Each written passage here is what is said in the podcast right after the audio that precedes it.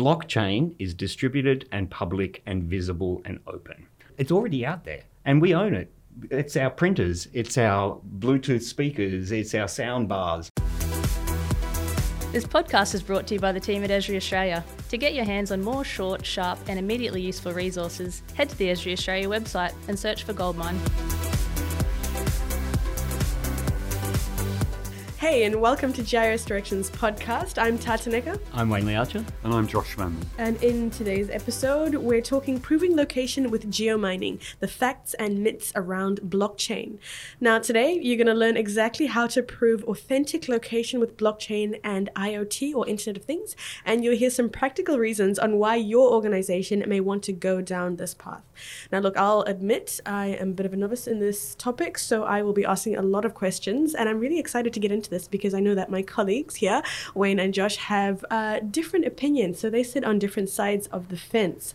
I might start with you, Wayne, as the resident expert. Why is this topic so important? Well, I think uh, the topic is important because the world has, has suddenly been born into a place where GPS is in all of our pockets. It's readily accessible, and we can look at a, a GPS receiver, look at our mobile phone, and get a really, really accurate location. And we trust that, and we trust for it to be true. But the question we've got is is that a trustworthy data source? Is that true? Can we always trust that GPS is going to be there? And how are we going to work in a world where it isn't any longer?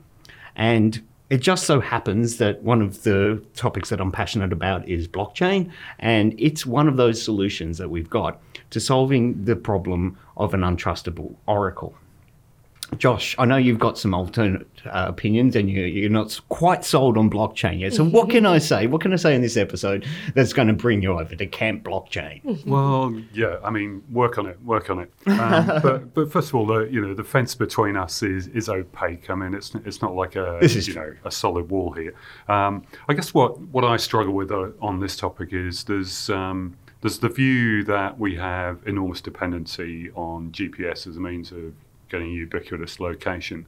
Um, is the the desire, the pressure to have an alternative to that because of the lack of trust or perceived lack of trust, or is it more to do with perceived fragility of GPS in the sense that it might go away one day? Sure. I mean, it's definitely both of those things. So for, for, for starters, we do have a physical you know, challenge ahead of us. More satellites up in space. GPS is satellite based. What happens if if the worst case scenario happens and we have that space junk scenario where every satellite starts taking out every other satellite and GPS just simply is broken and doesn't work. What would happen? In, so that's the, the physical case. But then there's the trust issue as well. And uh, I remember, Tar, you uh, actually, you came up with, a, you told me a story uh, about uh, the, the German, um, the oh German artist. gosh, yeah, the guy, he had um, 99 mobile devices and he carted them around in, I think it was trolleys uh, behind him. And um, anyone who went and looked at a map, it looked like there was um, a, a, traffic jam. That's the one. Of, you know, the, the location of his mobile device. Yeah, that's right. So he, he started carrying around as, a, as an experiment uh, 99 mobile phones, obviously with GPS, you know, receivers in there. Now, what he found was that you know other big oracles like Google uh, actually use that information, the presence of those those GPS mobile phones, mm-hmm. as an indicator of the presence of people or the presence of cars, and um, they interpret that as a traffic jam. And automatically he found that he was walking the streets, big you know streets, main thoroughfares, mm-hmm. with no other cars on them. And this was because the routing solutions had seen this as being a traffic jam and started routing everyone around them. Mm-hmm. So that it really you know, poses the question of we we seem to have uh, diminished our, our capability of location finding and proving our location in the world around us by relying on these large oracles of information that we assume to be trustworthy.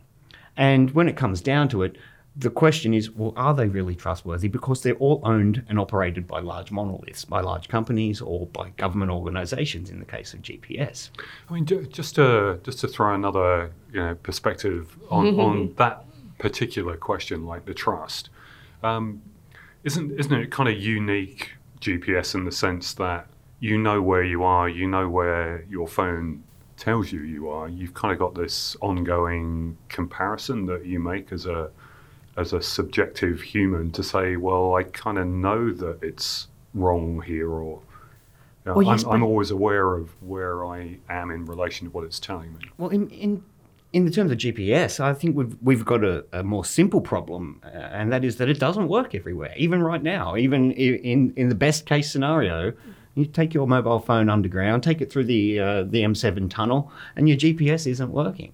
Uh, you take it inside buildings, GPS really bad inside buildings. But at the end of the day, uh, is GPS really a useful tool that we can use in all places? And if not, what are the alternatives? Now, when what I'm really picking up from, I guess, um, you know, our exchange here is, are you saying that GPS is not the only way that we can look at proving our location? So, if we didn't have GPS, we should be looking at other technologies and methodologies to pick up that location. Well, what if we didn't have those? How how, how are we? Well, that's certainly the question that has you know brought us to to where we are. So people have started to understand this. You know, our industry is starting to question. Well, you know, if we put all of our eggs in one basket, uh, that's going to be a problem. How can we mitigate that risk, and what other alternatives can we look into? Now, the industry obviously is a buzz with blockchain. Uh, Bitcoin came out in in, twen- in 2011 uh, and really sort of you know, changed people's mind about how we can distribute the technologies and the, uh, the the tools that we use so that everybody is in charge of it rather than these big you know monoliths being in charge of, of various different things. Here's where I need your help, Wayne. Yeah. I, I need. I, I, I can see blockchain being another basket which your eggs are in. So why why is it less fragile, better, stronger? What makes it not just another dependency? Sure. So blockchain has, has some unique properties that have been designed into it from the ground up, and they've been designed into uh, to uh, eliminate these these single points of failure and to eliminate the capability for somebody to alter the record of truth. Uh, and if our record of truth is is owned and maintained by by large you know, monoliths, then you don't have the control over that. Blockchain is distributed and public and visible and open. And vulnerable because of that, or not? Um, I think that re- well, it definitely reduces vulnerability. There are other kinds of vulnerabilities that have crept in because of the nature of blockchain. Uh, but one of the key principles behind all blockchain chain technologies is cryptography. So we're relying on some pretty complex and pretty tried and, t- and tested maths to ensure that it isn't vulnerable to these kind of things, to ensure that you can't alter the record, to ensure that there's no argument about what the records on this massive public distributed database of what is the blockchain. So that's exactly what blockchain is, is a distributed database. Everybody has a copy of the database and we all confer as to what the records in the database are. And we come upon a con- general consensus as to, to what the truth is. And it's done in a, a group participatory uh, fashion where everybody takes a part in this. Some people are collecting data, some people are recording data, others are verifying data. And we start to get terms that relate back to their real world you know, primitives as the people who are collecting data and the people who are, are, are actually gathering this information and verifying it with each other are performing a task which we call in the industry as mining. And so when we're gathering information about the world around us in this public distributed fashion, what we're doing is we're mining that data and we're mining it onto the blockchain, putting it into that distributed database. Now, ah, No, wait. I, I like what you've said there. You've hit some keywords that I really like. That you've said open, you've said distributed, and you've said it's something that can be used. Now, this sounds to me like it's it's something from the future, something from Star Trek, um, something that you know we could be using um, for smart cities. Uh, we have, and I don't know if it's blockchain, and please correct me if I am wrong. Uh, we have little receivers, I think, within uh, a CBD location that that marks out a block, and it picks up on individual signals from their mobile devices, Yep. so we can pick up on traffic within the CBD that helps to make data-driven decisions about you know whether we need to upgrade roads or we need to add pedestrian um, you know pathways or bikeways and things. Now, is this what you're talking about when you're talking about the future of blockchain? 'Cause And- I'm about to get on this blockchain boat, but I need to know that you know it's it, it's solid. well, There's that's no exactly what we're talking about. You're, you're absolutely spot on. It's it's it's key in in the movement of IoT. Uh, uh, you know, the Internet of Things.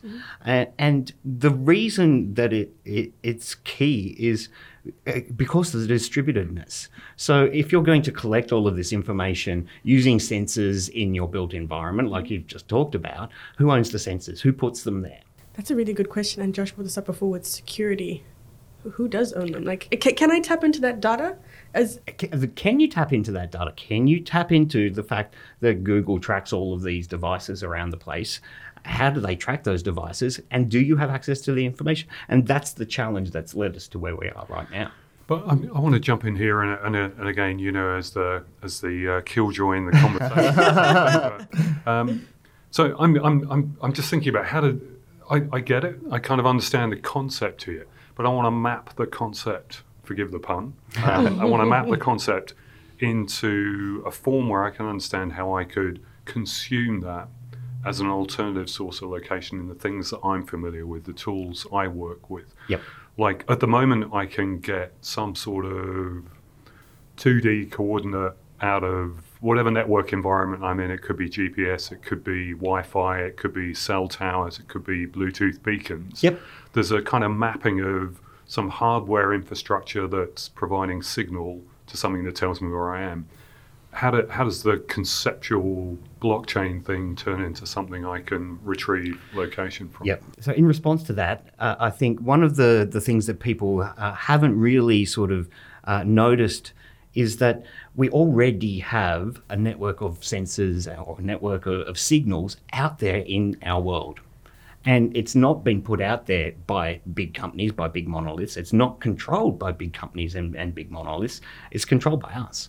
And those signals are things like Wi Fi and, and Bluetooth signals, like you just mentioned.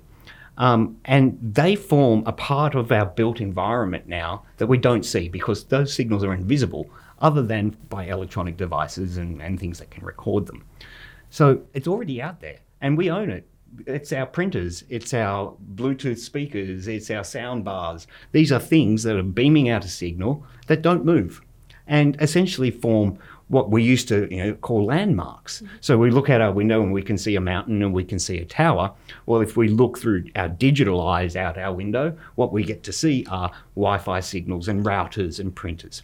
So by using, just as you said, you know, traditional two-dimensional techniques of trilateration or triangulation, we can use those signals to actually accurately find location. And what, what's the? I just feel like there's a, a, a kind of fabric that has to be laid on top of that to support what you're talking about. Am I? Am I There is some some sort of fabric. So th- this is where we need things like geomining. So it's a it's a good point. and I think what you're you're hovering around here is why would anybody do this? What's the incentive for us to do this, and how is it going to reach some sort of critical mass? And that's where the, the term or the, the, the notion of mining, or in this case, we're talking about you know collecting geographic information, where geomining comes in. So with blockchain, there is the ability to incentivize activities by giving you some coins. Now, this might be funny internet money in the terms of like uh, Bitcoin, but people are embracing the idea that their effort is worth something and getting a reward for their effort is a, is a real thing. And that's a driving force behind all of our different blockchain technologies. So if I give you a real world example, uh, Tar, you've seen me um, walking around with this cool little hexagonal plastic thing on my keyring that makes little beeping noises. Now, what that is, is it's a little receiver that can actually receive you know, Wi-Fi and uh, Bluetooth signals. It's made by a company called XYO Findables. Now, this is not traditionally a blockchain company. These, this company started out making little tokens for luggage and for parcels. So that you put it in a parcel, put it on your luggage, and track where it is in the world. But in order to track that, XYO Findables needed to actually install points that could detect those little uh, you know, tags wherever they went with the the notion of blockchain, what what they realized was we can crowdsource this, and people can actually track the tags just by wandering around and receiving the signals and recording them to a publicly accessible place. And that's exactly what these XYO findable tokens do. As I wander around, they're recording the presence of other tokens and the presence of other signals in my environment. They're recording it to a public database, the blockchain, and I get a little reward for doing so. That sounds great, Wayne. I think that's a really great way to give us some practical examples and uses of blockchain. Uh, Josh, are you coming on to the blockchain side? Are you getting on this boat? Look, I, I think I think I'm I'm I'm more clued up than I was at the beginning. so I, I, I think I get where you're going, Wayne. Um, uh, I, I mean, I'll just throw one perhaps facetious question back at you, but how many other people are in this universe with these hexagonal Well, I can tell you there are at least four of them in Canberra where I've uh, started to create a little bit of a clan of XYO findables. Having said that, we're talking, uh, you know, tens of thousands to hundreds of thousands of people already in this, and it's growing every day. And how, how would you, you know, keep tabs of how this emerges and how it gets to a point where it could conceivably be part of what we think of as GIS? The blockchain uh, is um, accessible through the internet. So the recording of all of this happens into a, a public database, so to speak, that is publicly accessible to the public internet.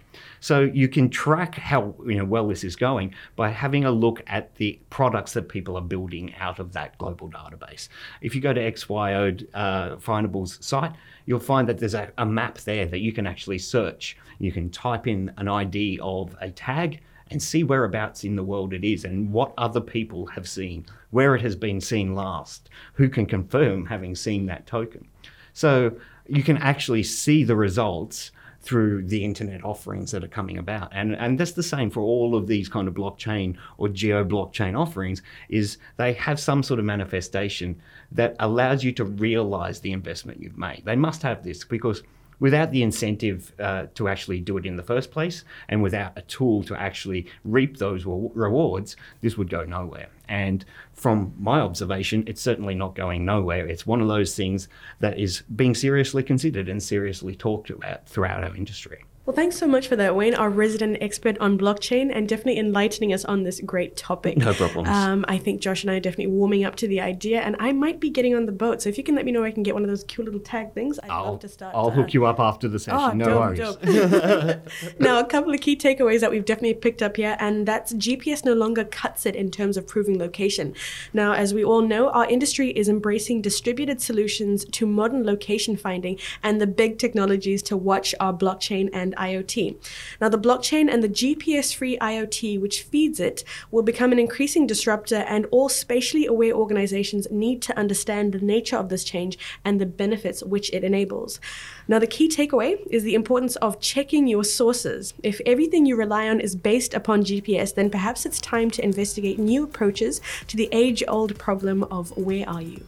Maybe we should uh, let the last word go to the skeptic in the room, Josh. Absolutely. If you're keen to learn more about this topic, there's some great resources at gisdirectionspodcast.com.au that'll uh, fill you in on some of the ways you can use Bluetooth, Wi Fi, and other sources of location to establish where you are. Make sure you join us for our next episode where we talk mapping with integrity, how to avoid the scandal of fake mapping news. The views and opinions expressed in this podcast are solely those of the hosts and do not necessarily represent the views or opinions of Esri Australia.